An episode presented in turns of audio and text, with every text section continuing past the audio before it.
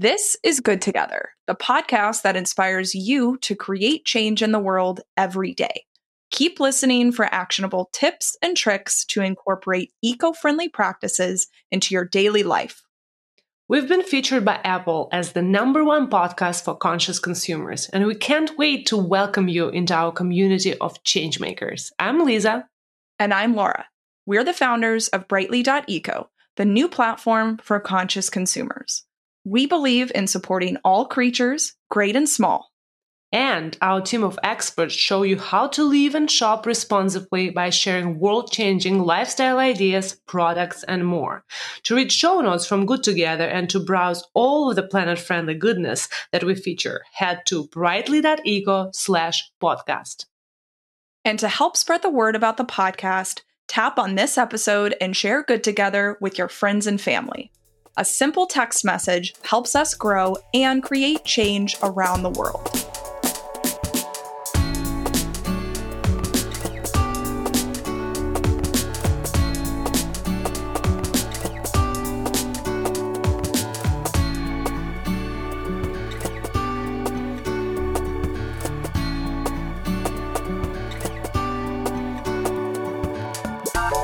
This episode is brought to you by Sheets and Giggles, a company with a punny name but a seriously sustainable mission to make better bedding for everyone.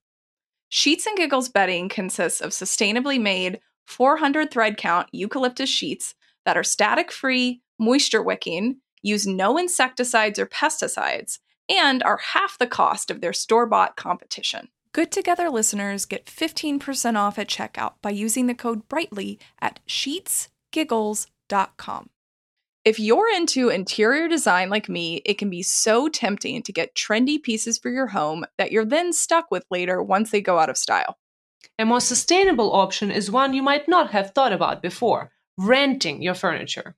We got the chance to try out Oliver's furniture rental service, and I'm seriously impressed with the gorgeous terrazzo coffee table that's now sitting in my den. I get to have a trendy piece and not feel guilty about sending it to a new home once I'm done with it. Oliver makes sure your pieces are new when they come to you by using extremely high refurbishment standards and sanitization. And at the end of the road, all Oliver pieces go to their donation partner, Habitat for Humanity. Check out oliver.space to browse all of their sustainable and chic options and use code GOODTOGETHER to get 10% off your order. At Good Together, Lisa and I seek to uplift and inspire everyone to create a better world, and we believe that sustainability equals fairness for all. Our community of listeners, advocates, and ambassadors has asked us to do more to shine a light on topics like intersectional environmentalism, and we're so glad to be able to support this important work by sharing our platform to amplify. As Leah Thomas, Green Girl Leah on Instagram, describes the term further, intersectional environmentalism is an inclusive version of environmentalism that advocates for both the protection of people and the planet. It identifies the ways in which injustices happening to marginalized communities and the earth are all interconnected. It brings injustices done to the most vulnerable communities and the earth to the forefront and does not minimize or silence social inequality. In today's episode of Good Together, we're welcoming Carolyn Finney, the author of Black Faces, White Spaces Reimagining the Relationship of African Americans to the Great Outdoors. We discuss the lifetime of work Carolyn is dedicated to advancing equality and environmentalism. Plus, we also ask hard questions like why enjoying the great outdoors is not something that's available to everyone in America. Let's dig in into how we can all work together to make earth friendly living better for those who have been excluded in the past. All right. Hi, Carolyn. Welcome to Good Together. Hi, Laura. Glad to be here. And Lisa. yeah. Thank you. Welcome. Welcome. Yeah, so um, like we were just uh, chatting with Carolyn before we hit uh, record, we're so excited to welcome her to Good Together. Um, the topic of intersectional environmentalism and the impact that racism has on access to the great outdoors is something that our community has been super interested in having us explore more. Um, and so, you know, we heard about Carolyn, we heard about her wonderful book, um, and wanted to get her on the podcast. So, um, just a really brief intro. So, so Carolyn Finney, uh, PhD, is a storyteller, author, and cultural geographer. Her first book, Black Faces, White Spaces Reimagining the Relationship of African Americans to the Great Outdoors, was released in 2014. Along with public speaking, writing, consulting, and teaching, she served on the U.S. National Parks Advisory Board for eight years. She's currently doing a two year residency in the Franklin Environmental Center at Middlebury College, and we can't uh, wait to get into it. So, welcome. Thank you. Let's get into it.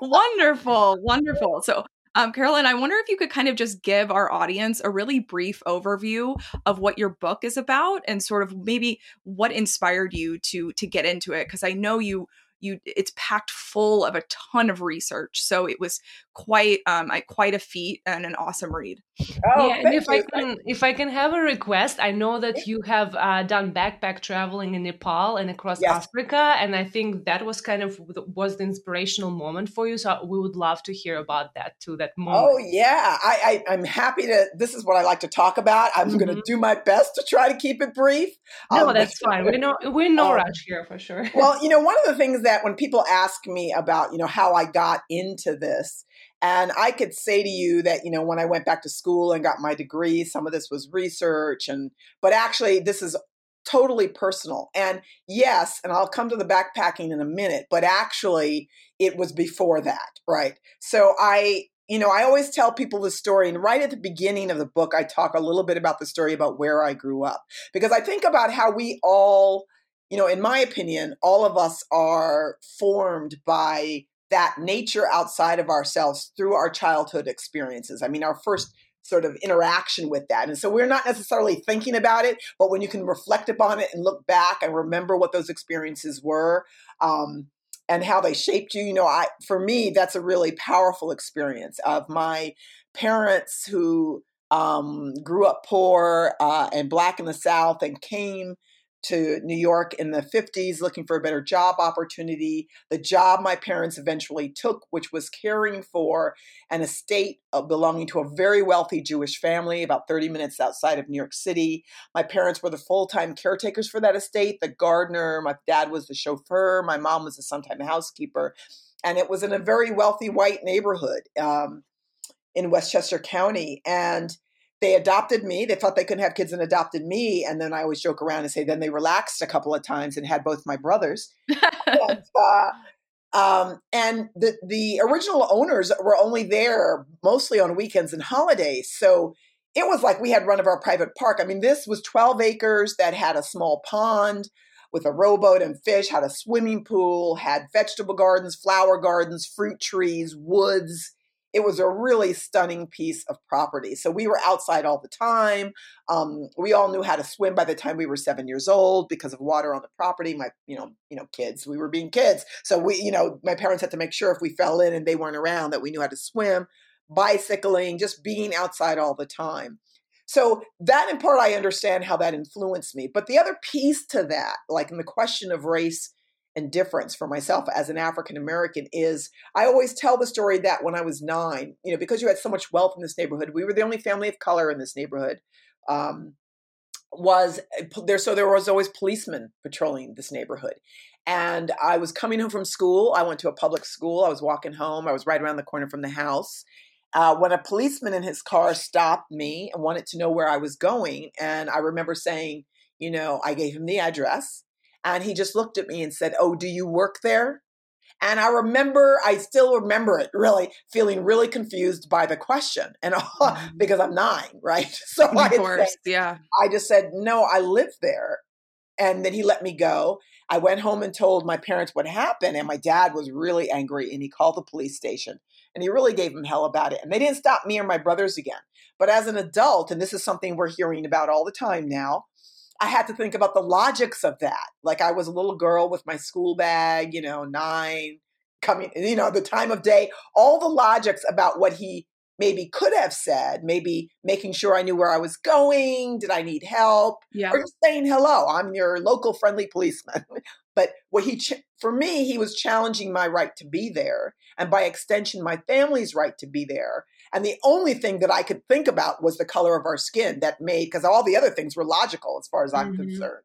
Um, so I want to jump ahead a little bit. And, you know, this was, you know, came about the time that I was back in school and working on my doctorate. So my parents, um, one, one of the original owners had died and his wife i'm trying not to name them i, I tend to name them all the time but um, uh, she was very sick and this was in the 90s so now my parents have been caring for this land for 40 years.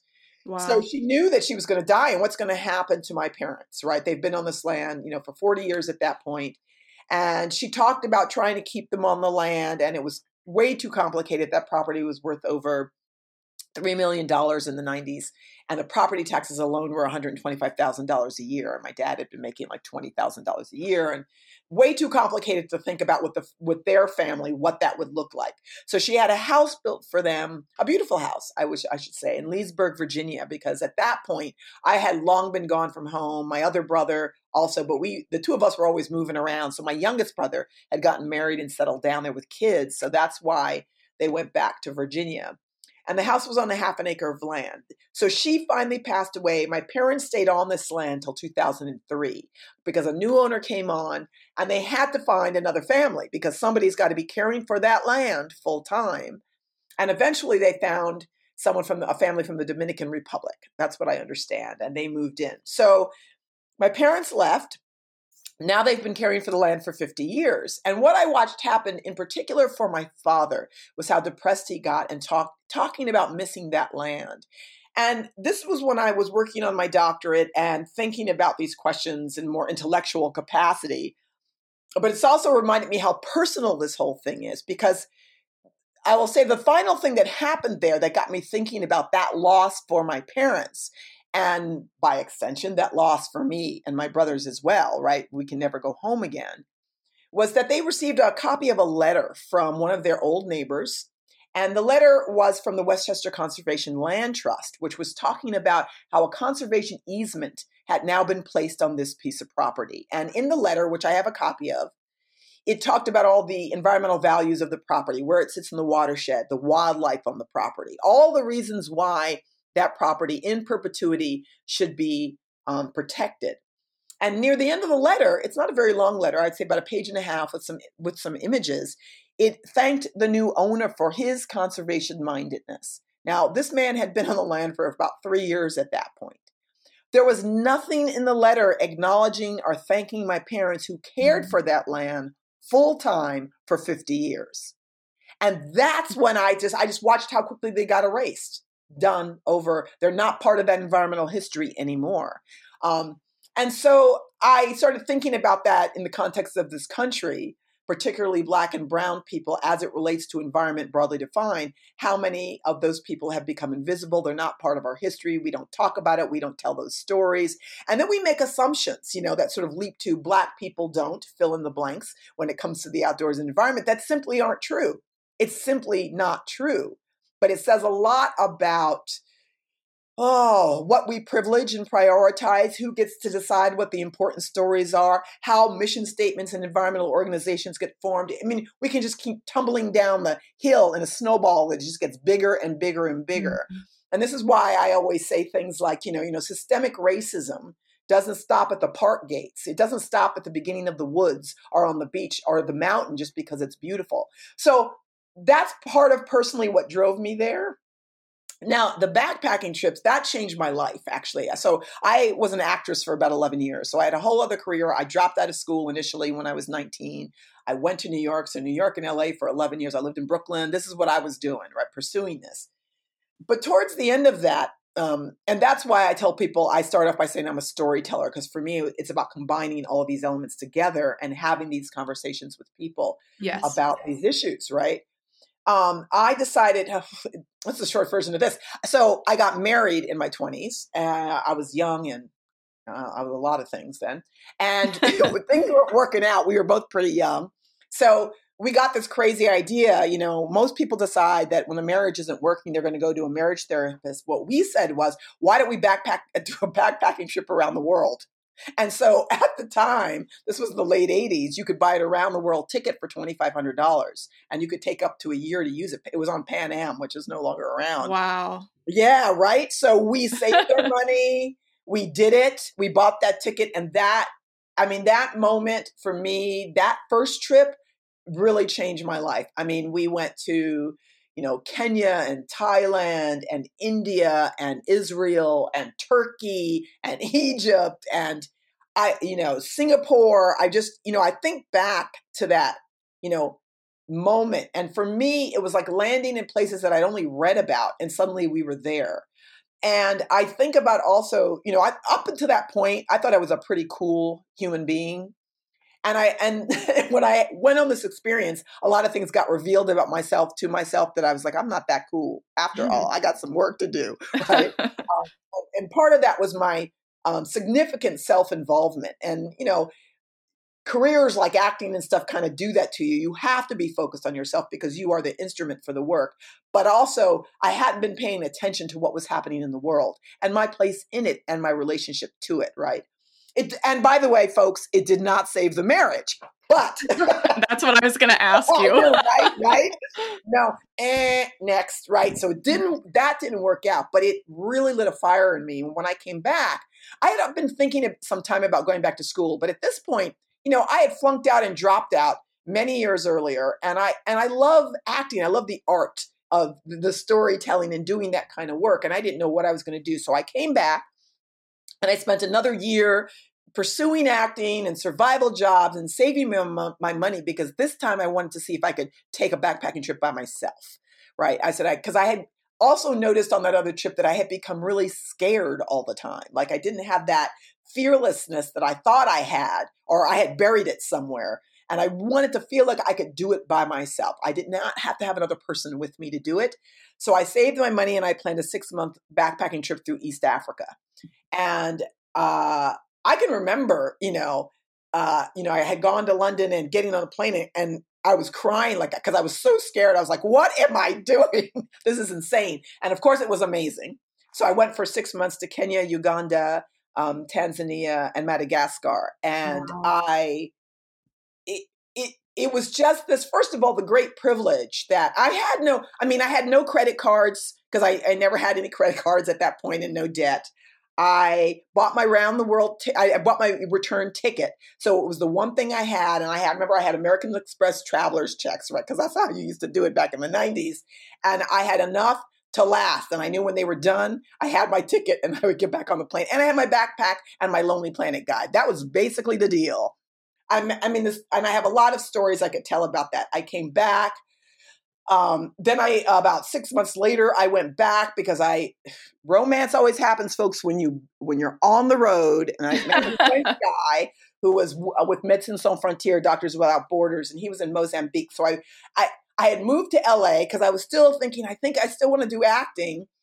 And then I booked a commercial and took the money. And friends looked at me and said, Well, you're in LA. You just got some money from this commercial. What you should do is buy a car because you can't live in LA without it. And I sat there in one hand going, I could buy a car or I could go to Mozambique and Zimbabwe. Well, you can guess what I did, right? so I went to Mozambique and Zimbabwe. Who's going to remember and think about a car? You know, no so I did that. And then at that point, when I came back, I was thinking, okay, it's great that I'm going and doing all this traveling, but what does it mean? What does it mean in terms of work and how I am in the world and how I'm contributing? So I started thinking about things like Peace Corps and other ways that I might volunteer. And a friend of mine said, she said, why don't you just pick a place you've been to and just go live there for a while? Get to know the people, get to know the place. And when I had done that backpacking trip around the world, I had spent two weeks in Nepal and loved Nepal. And I thought, you know, I did some research and thinking about, you know, you kind of go by your intuition and what resonated. And I said, I'm going to go to Nepal. And I ended up staying there for a year and a half.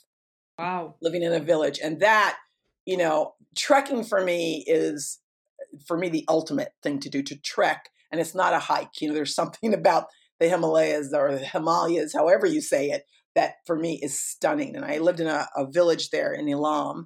Um, and it was during that time I decided to return to school to finish my undergraduate degree, and then eventually I got a master's and then a PhD. I just kept going, um, and so that also impacted the way I think of the question, not just of environment, but of place and who are we in terms of our identities and how we show up. I cannot tell you what the funny part is. So now I have dreadlocks, but when I was starting all that traveling, I, I had this kind of curly, pseudo natural look. Mm-hmm. And how many times people had no idea? I was dressed like any other Western backpacker. I mean, I really was, right? I, I, for me, I had all the accoutrement. Again, I had all the stuff. Americans were the funniest to me because other Americans would see me abroad and never thought I was American. now you are listening to my voice. For me, I'm incredibly American. As a matter of fact, I'm incredibly New York, you know, even though I hadn't lived there in a lot of years. But they thought I was from Israel, Brazil, I was Maori. And, you know, part of me loved all that. I loved the fact that I could be all those things. But I also thought it was be so interesting, you know, that because to see another African American backpacking like me, I almost never saw anybody. I think. Yeah, and why why would they assume that, right? Like, why would that be their very first uh, reaction? Is like, oh well, of course she's from somewhere else. Like, uh, you know, yeah. it's yes. such a strange thing. Yes, exactly. And you know, and nobody was ever saying those things like they were trying to insult me. There wasn't any of that. You know, it was more of you know that's the question kinds of questions i started to ask later when i went back to school like i really I was like, how do you not? I'm talking to you for five minutes. How do you not think that I'm from the United States? You know, um, and I really think there's something else embedded in there in terms of who we see. What you know, it, I don't think it's all that different from the policeman back when I was nine, who asked was he asked me, you know, where I was going and said, "Oh, do you work there?" I think there's something very similar at play in the consciousness mm-hmm. around the, the space, you know, the place for someone who looks like me with dark and brown skin in the outdoors doing the same thing really as all the other people but they're backpacking or walking home or I'm doing all the same stuff. I'm not, you know, cartwheeling, you know, down the mountain or anything. I'm just I'm looking pretty much the same except I'm not looking pretty much the same.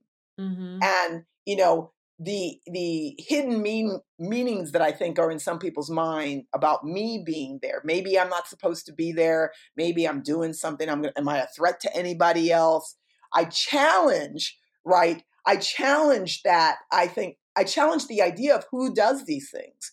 Who goes trekking in Nepal? Who lives in a beautiful neighborhood with trees and woods? Um, you know, I a couple of days ago on the news, um, you know, there's so many stories right now there was a story in Florida, and I believe the neighborhood was called Wellington. And it was about a 15 year old black girl. Her first name was Brianna. And she was walking with two white friends in this wealthy neighborhood because she lived there with her grandfather. And there's a video of a white man, I would say he looked like maybe his 40s, yelling at her, telling her that she doesn't belong there. What is she doing there? And I got to tell you all, I flashed back. I mean, it's been some time since I've been nine years old, but there was, you know, I'm going to There was this moment, you know, that I felt it in my gut. And, you know, I think about how that black girl, how will she carry that with her? Because, you know, we carry those things with us. We remember. You know, we bury it or we put it aside or it feeds our own sense of self or we're angry. You know, people, I, I work and talk with a lot of, um, a lot of people, but a lot of white people in particular around issues, these issues broadly defined, having to do with the environment and race. And you know, one of the questions that comes up, you know, is the question of, well, are black people, some of us are scared that, you know, black people are going to be so angry and they're going to do to us what we've been doing to them or been doing to you. And, you know, I thought about there's a video out there, and I believe there's a black her black woman's name is Kimberly Jones, where at the end of the video, she says, you know, she's angry and she's raging at the camera, and then she says, you know, you better be, uh, you know, you better be glad that what black people want is is equality and not revenge. And mm-hmm. I talked about that. I said, you know, yeah, you know what? I can't speak for all black people, but I can take a really good guess that a lot of us are really angry.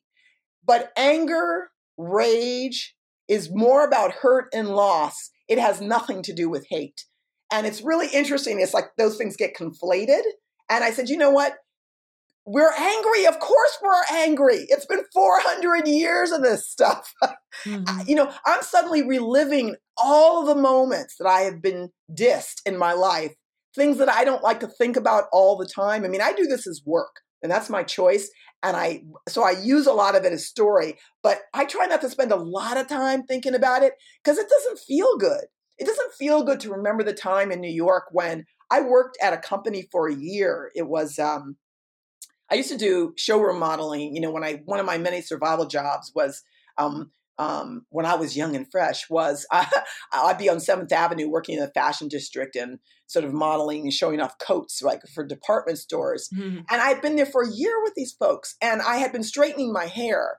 And I stopped straightening my hair. You know, look, I never go anywhere without, I've got makeup on, my hair, I got my stuff together, right? But I stopped straightening it. I started wearing it in a kind of more natural form. And they told me that um, if I went, you know, they were going to hire somebody else and fire me. And they said, but if you go back to straightening your hair, you know, you can stay. Now, you know, I didn't understand that. That's actually against the law, but I didn't know that. You know, I have so many stories like that that are, you can think of them as slights. But you know, all you can do, it's like taking a little paring knife and you just do a little bit, little slight all the time. And you just carve away, carve away, carve away, carve away. And the work that has to be done to really continue to show up as um, an optimistic, hopeful, happy, joyful, kind human being. I tell people I am really not interested in doing to you what you may have done to me. I want to be better than that. Actually, I like for us all to be better than that. And but it takes a lot of energy and sometimes all I can do is rage because I need a moment.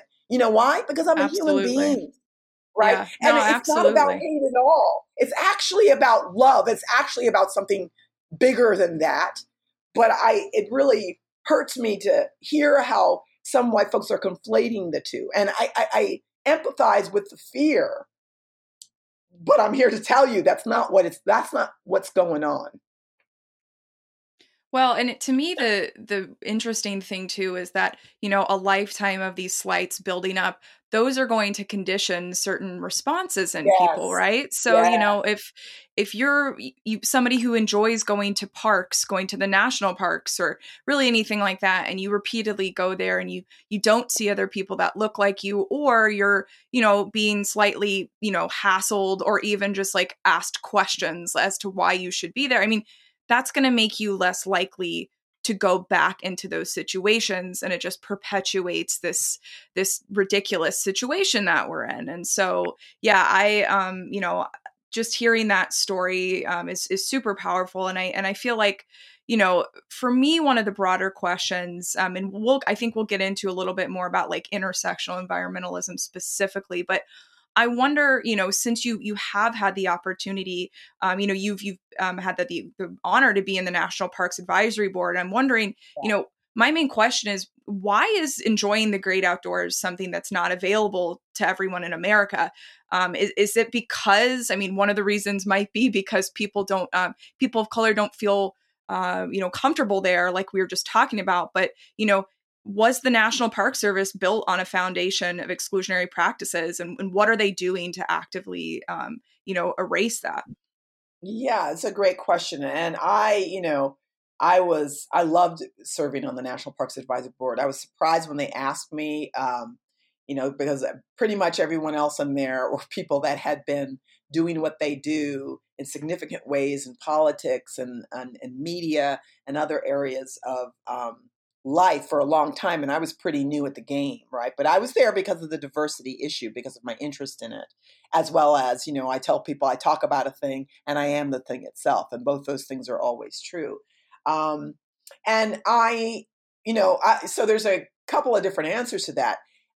I will say to you that everything in this country was built on on everything you said. Everything. There's nothing. Yes. This country, right, I mean, I'm saying this to the listeners. This country, one, we the land was stolen from the original people, and in many instances, those people were killed.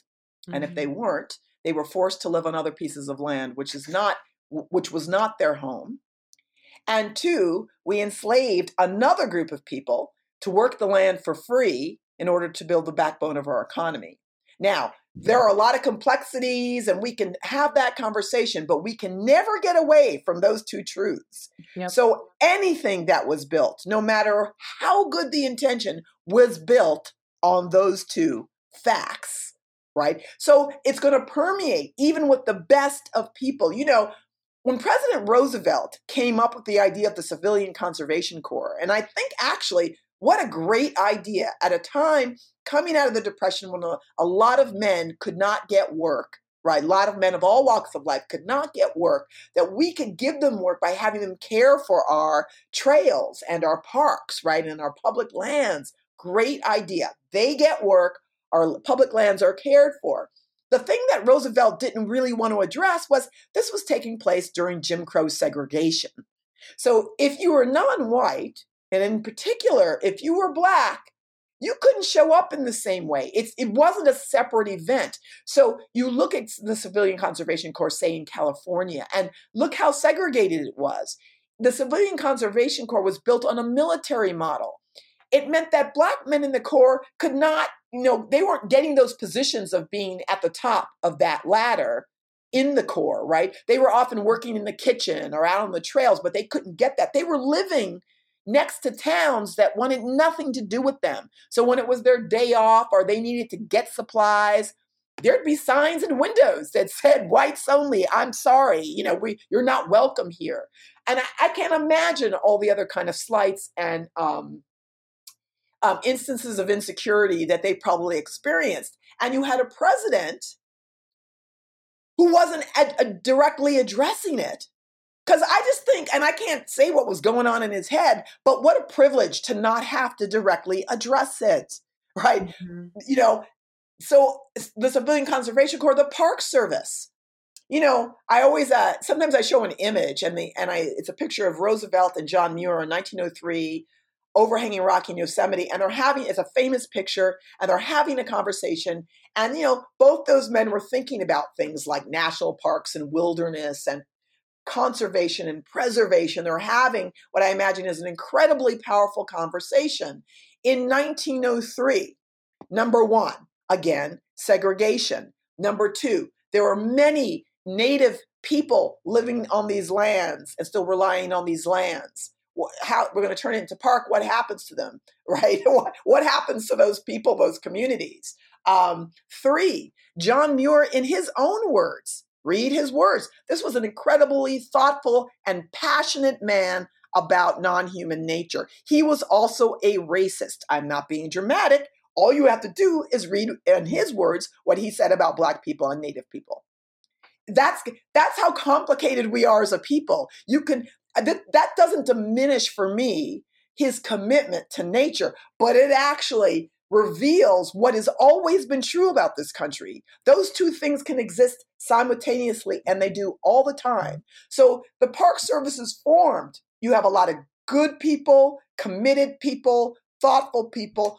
It's formed in, as part of. They use the framework of a military model, right? So we that's a separate conversation. What what does that mean in terms of how we are limited or bounded because it's a military model? Um, during a time of segregation.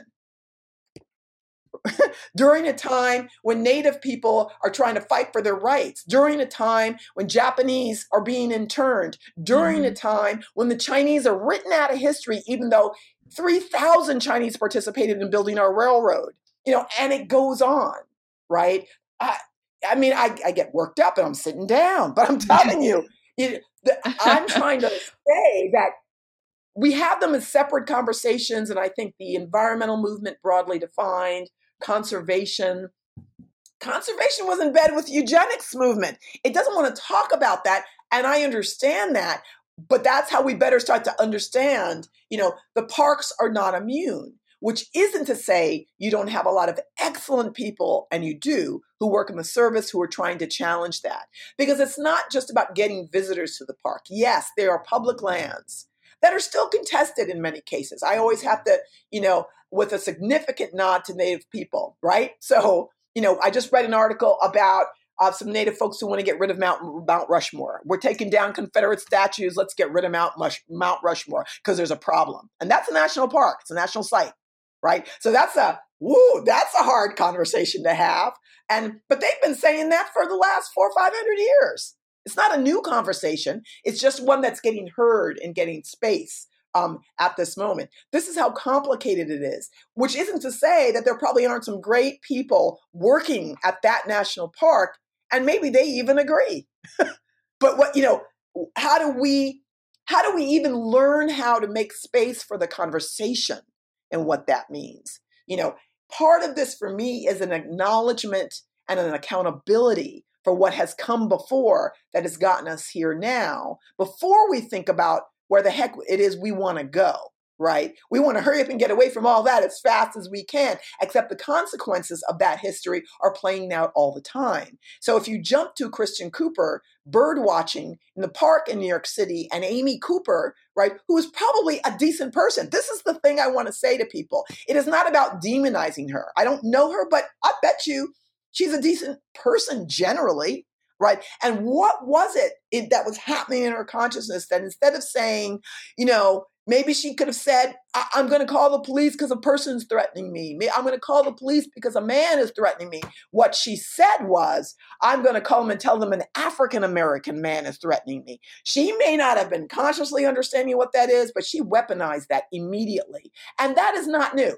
That, that, when I read it, I went, yep, there it is again. It's there all the time right? And there's many of us on the other side of that conversation that understand that. So the parks are not immune to that either yeah, absolutely. And I feel like one of the interesting things, you know, with the, you know, birding situation was I remember seeing all these articles coming out that were like, you know, we now um, have a great example of the Black birders movement and how a lot of people weren't even aware that such a thing existed. So again, it's just one of these like lack of awareness, um, you know, people making assumptions left and right. And, you know, you shared earlier a little bit about John Muir. Like, I, of course, knew him as the sort of the father of environmentalism in the United States. I did not know that he was also a racist. Right. so, well, I mean, you know, it's just, right. it becomes this, yes. this, ins, you know, insidious, um, you know world where we just don't we don't even know or think about it. And so i think that's one of the things that's just so important. And actually um, we're going to take a quick break um, and we'll be right back after this. Thanks so much for listening. We'll get back to today's episode in just a second, but we wanted to take a break to recognize a few companies that we've partnered with. Right now, there are thousands of ethical brands out there which can be confusing and overwhelming. This is why Brightly exists. We are your guide to doing good in the world through conscious consumerism. We personally vet and try products from every single brand that we partner with, both on our podcast and on our platform, brightly.eco, so that you don't have to do the research yourself. Partnerships like this are what helps Brightly and our community grow and increase our impact. Thank you. Laura, you've probably heard me talk all the time about my love for Sheets and Giggles. I've been sleeping on their new sustainable eucalyptus sheets for the past three months straight. I recommend them a thousand percent. Every week, I wash them and put them back on the bed right away. They're my go to sheets. All of my other sheets, even the ethical ones, are taking a long break. After hearing you rave about them for so long, I finally got to try their new eucalyptus comforter. I'm a weirdo. I really like having a comforter in my bed all the time, even in the middle of the summer. And I haven't been waking up hot when I've been using this one from Sheets and Giggles. It's a great ethical and sustainable alternative to the down one we used to use. That's now sitting on our guest bed. Another thing I love about Sheets and Giggles is that they don't use plastic packaging and their materials don't use pesticides, so they're kind to our animal and insect friends. They also plant a tree for each sheet set that is sold, and they are passionate about giving back. They give 10% off to their customers who donate their old sheets to homeless shelters and have donated over $40,000 to Colorado COVID relief. That's awesome. Good Together listeners get 15% off at checkout by using the code BRIGHTLY at sheetsgiggles.com. So I just went over to Laura's house recently and was shocked at how clean it is, especially since you guys just adopted a new puppy. Very funny. We are definitely not neat freaks at my house, but it's been pretty messy lately with all those pups. When I find cleaning products that are natural, safe, and incredibly effective, I have to shout it from the rooftops. I gave my place a once over with Puracy products right before you got there, and it did look pretty sparkly if I say so myself. Seriously, when we started learning about Puracy, we were also excited to learn that they're 100% made in the US and their team is obsessed about plant powered performance. They also offer more than just cleaning products. My personal favorite I've tried from them is their organic hand and body lotion. It's very moisturizing but not greasy. It's also great to use right after their hand sanitizer, which is also super effective. Puracy has over a million customers and thousands of five star reviews, so don't just take our word for it. Although we hope you do. yeah. Head to puracy.com slash brightly for 10% off your order. Okay, so now we're back. Okay. so, uh, Liza, I wondered um, if we wanted to kind of get into, yeah. I know in intersectional environmentalism around that movement, because I know it's something that you're extremely passionate about, as am I. Yeah, so you were talking about how kind of this conversation are completely separate, right? This uh, reality of racism, and ingrained racism, and there's also this environmentalist movement that is supposed to be doing good in the world. So intersectional environmentalism, uh, it's a term that recently became widely known and shared thanks to Leah Thomas' uh, work in her uh, Vogue article. And I was just wondering if that's uh, if that's kind of maybe potentially uh, a little bit, of course, very much too late, but a solution solution to this uh, situation that you were describing before. So Leah describes intersectional environmentalism as, a, as an inclusive version of environmentalism that advocates for both the protection of people and the planet. It identifies the ways in which injustices happening to marginalized communities and the earth are interconnected. It brings injustices down to the most vulnerable communities and the earth to the forefront and does not minimize or silence social equality. So I was curious, Carolyn, your kind of thoughts on intersectional environmentalism and how you understand it. And is that a potential solution um, to this kind of having this two completely separate uh, conversation and ignoring the you know the racism issue? Well i want to say i mean i'm, I'm going to be really honest here. When mm-hmm. you all wrote me i had never heard of the term intersectional environmentalism.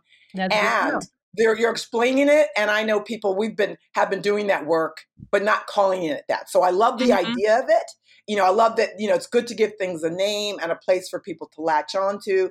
What I want to say that for me, because eh, so one of the words I heard is the, you know, the interconnectedness. Mm-hmm. For a lot of people that I work with, and eh, those of us have been thinking about this, I know what I've been promoting is relationship, which is what I'm hearing in there. So that, mm-hmm. you know, myself and others have always been saying, you know, it is not just about the.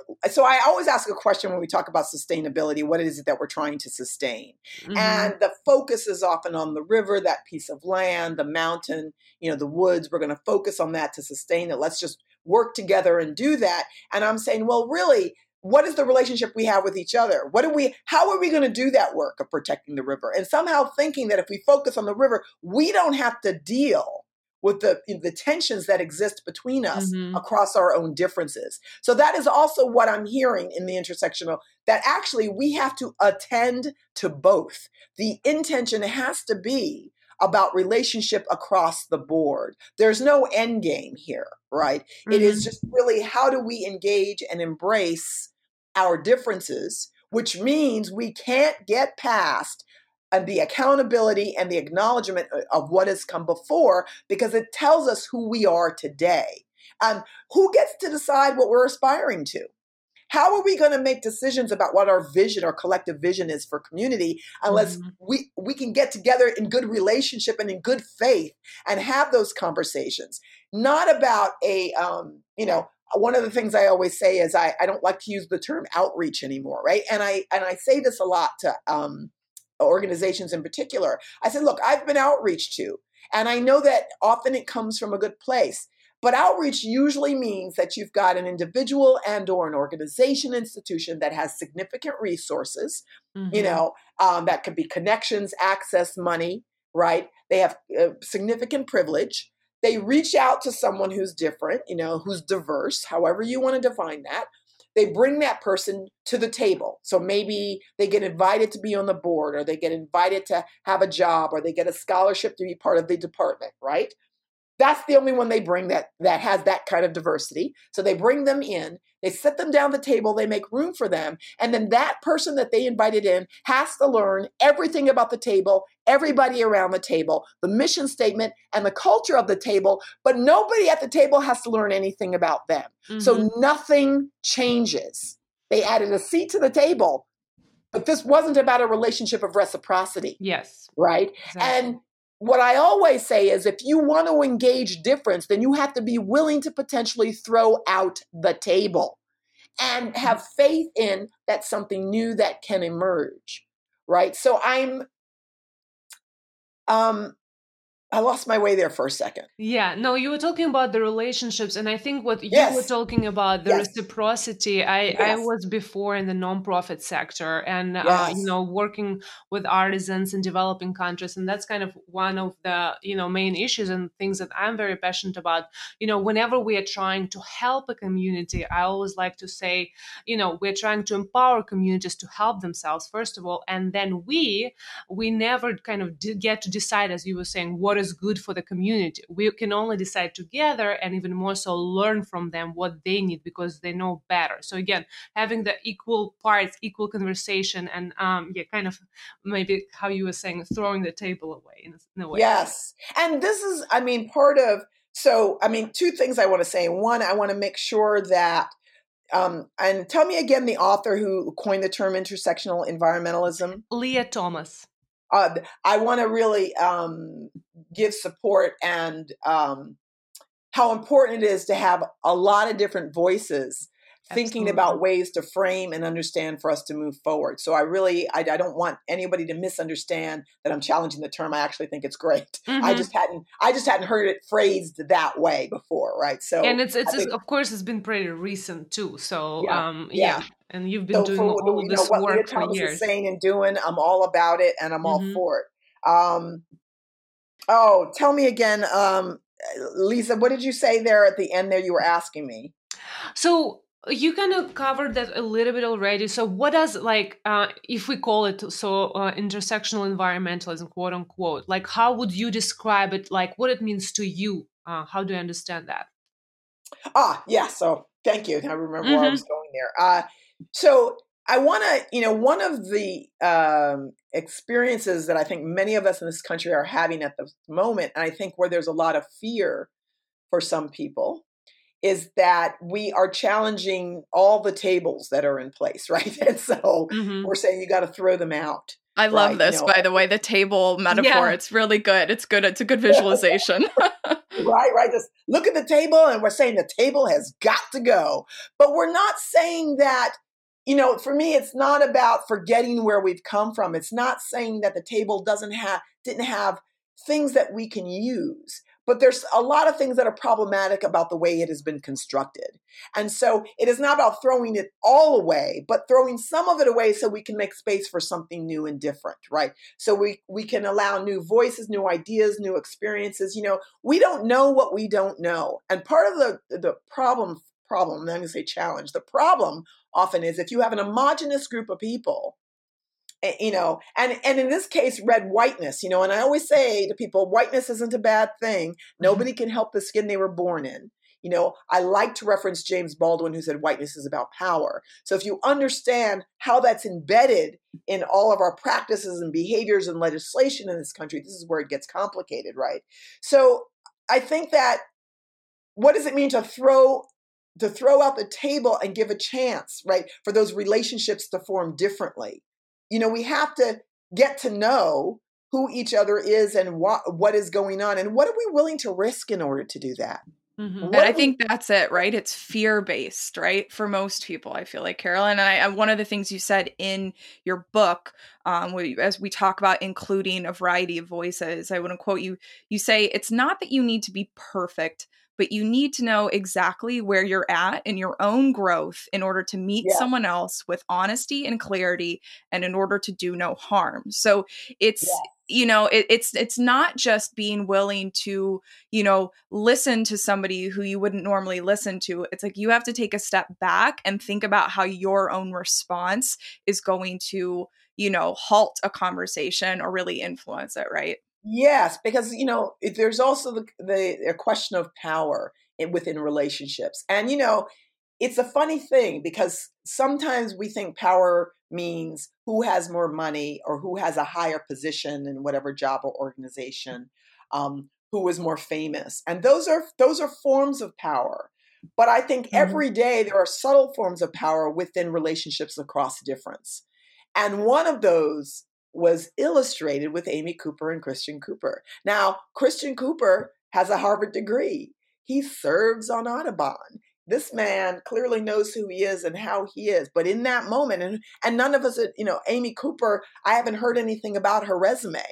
And we could, and if we look at that in a traditional gender dynamic, right, you could make some assumptions there. But what we all really started to understand that who really had the power right? Who really had the power in that moment, or at least thought she did, and the way that she used race, that she weaponized it.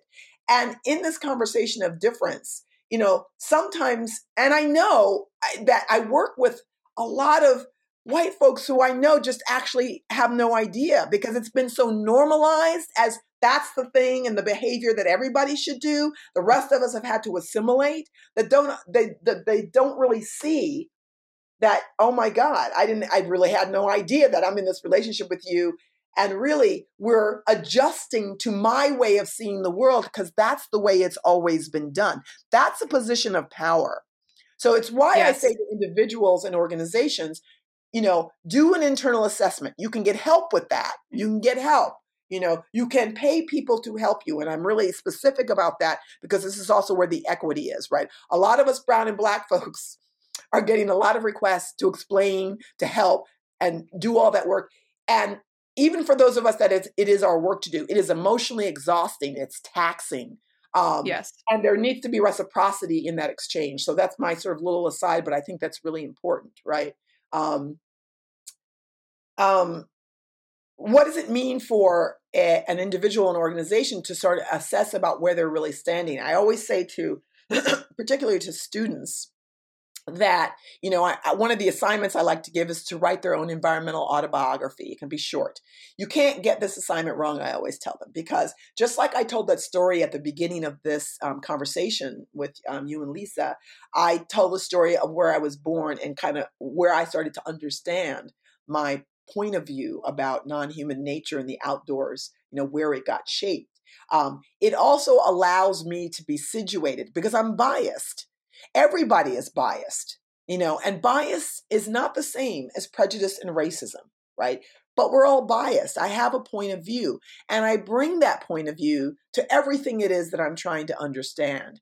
And therefore, if I'm in a situation where I'm trying to build a relationship with someone different from myself, at least if I understand that, I can understand that, oh, okay, you know, the way that that might play out, the impact that that might have, that I can be intentional about not wanting to have that kind of impact. And if something happens, I can figure out, I know what that is, right? I don't make any assumption about, well, that's just normal. This is just what it is. What's wrong with this person? I can actually think about what does this mean? You know, um, for me in this relationship, what do I maybe need to go back and rethink? What do I need to go back and address? You know, what is my job to take care of? And not the job of the other person. And in the conversation about race, this is really specific. You know, we often frame any um, experience or challenge around race as something that the person who is raced has to take care of. It's their problem. It's a black problem. You know, it's a brown problem. you know, um, it's a black issue. Oh, you're playing the race card. I mean, we could go on and spend an hour just talking about that, how it gets deflected onto the person who is raced, mm-hmm. as opposed to understanding it's about something deeper and that the person who's saying it's a black problem has what a privilege to be able to deflect that. Exactly. So we talk a lot uh, at this podcast and uh, uh, on at Brightly on in general. So what can we do? What are small steps that uh, we as humans, as citizens, can take every day to create change? What can Brightly community members can do to ensure that environmentalism and sustainability are inclusive for all? Truly. Yes, and I think you know for the first, and I'm I'm thrilled that many in the community are thinking about this and are, and are probably doing this work already, right? Mm-hmm. So I don't want to make that assumption that um, your listeners aren't doing that. I think one, and this is again, this is my point of view here, um, is that there is there is the intention and the understanding that there's no end game here. There's not a goal. This isn't a, mm-hmm. if you do mm-hmm. Eh, you know point one point two point three you're going to get there it is always ongoing because change is always present. If nature teaches us anything is that there's always change. So improving the way we're able to stand in relationship with somebody different than ourselves we're improving the way we're able to stand in the world because you know when there's change in the world. How do we engage that right? How do we how are we able to take those risks? And how are we able to own our own privilege? And this, you know, the thing that I have empathy for, it, because I can't understand the experience that if I was born white, I actually don't know what that is.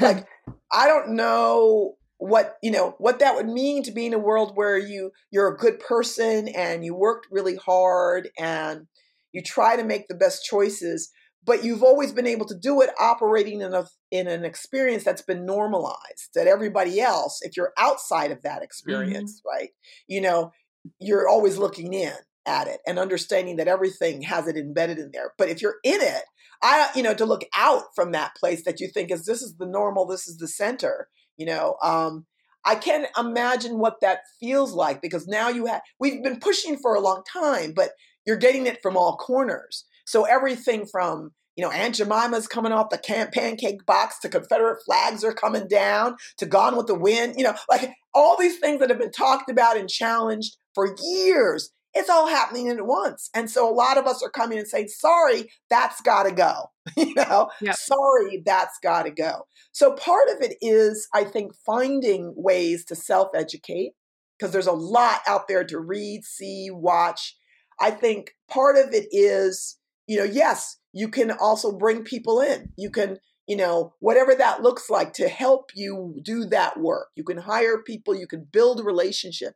Part of it is um, coming to terms with what you're willing to stand up for at any given time.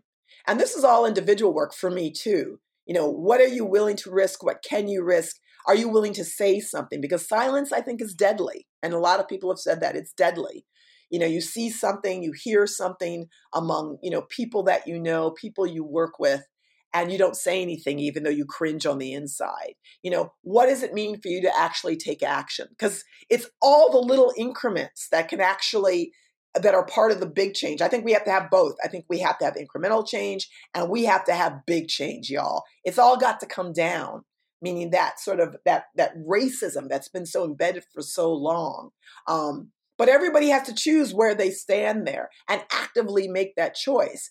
I think that there, everybody may not agree with me on this one, but I think there also has to be a place for forgiveness. And I mean forgiveness for others, but forgiveness for yourself. Mm-hmm. And forgiveness doesn't let you off the hook. It just means that, you know, at the end of the day, we're all human beings. And there's a lot of things that happened earlier on where none of us were alive, but we've all benefited or um, we're, we're carrying the burden of that past in many different ways. What does it mean for us to take off those rose colored glasses and get real? Because there's also a lot of beautiful things. The potential of what we can do, it also is reflected in our history here in this country. As human beings, we've done some amazing things. like I just, you know, sometimes I have to remind myself, like, we're kind of incredible sometimes. It's amazing what we can do. Um, but we've also done some horrific things. We stole the land from the original people, we killed them, we enslaved another. We have done some horrific things that we are still paying for. So, really, you know, to think about what that forgiveness looks like in tangible terms. What does it mean to then show up, you know, and in spite of the fear to show up anyway. And when you see that rage in front of you, just keep showing up, not to damage yourself. I'm not interested in anybody being damaged or diminished, but understand that you have whole communities and swaths of people in this country who've been damaged their entire lives Mm-hmm. Sometimes it's incrementally with that little, you know, little paring knife, and sometimes you lose your life, like George Floyd, you know, and everything in between, you know, the slights, you know, all the time. What does it mean to stand up and witness that? What does it mean to acknowledge where you've fallen short? What does it mean to say that you are going to do things differently and you're going to self educate on how to do that? What does it mean to own your own stuff? And what does it mean to also forgive yourself? You know, get that's it's that. so powerful. Yeah, we we talk constantly, Carolyn, on this podcast about, you know, as we coach our community to make incremental shifts every day, you know, specifically with sustainability in mind, but we talk a lot about habit shifting um, and, you know, wanting to kind of give yourself encouragement for choosing to make that change. And yeah. so, you know I, I love that you bring up the concept of forgiveness at least you know it, it helps people maybe get started fully recognize that you know it doesn't mean that they're off the hook. Um, but we always say you know the fact that people are being curious and are willing to dig into the values uh, based issues that they're really passionate about is something that you know we're super inspired by our community members every day who are doing this. Um, and so, you know, like I said, for, for us at Good Together um, and at Brightly, we are extremely passionate about, um, you know, putting forth the voices that we want, um, you know, people to hear from as it relates to the systemic change in the world. So um, we just want to thank you so much for appearing on the podcast with us. Um, you know, like I said, Carolyn's book um, is called uh, Black Faces, White Spaces Reimagining the Relationship of African Americans to the Great Outdoors. Highly recommend getting it. Uh, bonus points if you get it from an independent bookshop. uh, so bonus points there, community. Um, but Carolyn, thank you so much for for joining us. It's been an absolute honor and privilege.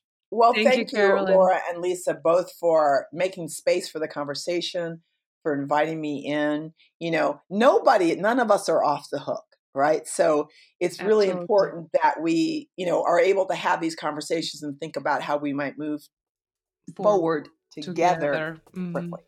Absolutely. Thank you, Carolyn. Yeah, thank you.